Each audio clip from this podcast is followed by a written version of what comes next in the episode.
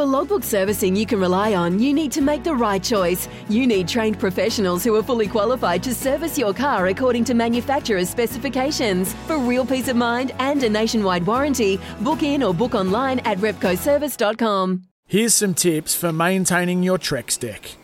Um, occasionally wash it with some soapy water or a pressure cleaner. Trex composite decking is low maintenance and won't fade, splinter, or warp. Trex, the world's number one decking brand.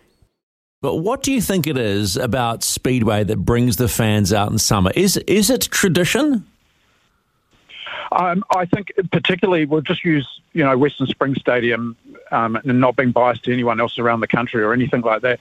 But if we use that as the catalyst here, I think Boxing Day has become this day where you go to Western Springs and you take your blanket and everything else and you park up on the terrace and you enjoy the sun because we'll have sun by then, and um, and just relax and watch some good hard racing and it's it's rapid fire entertainment in your face.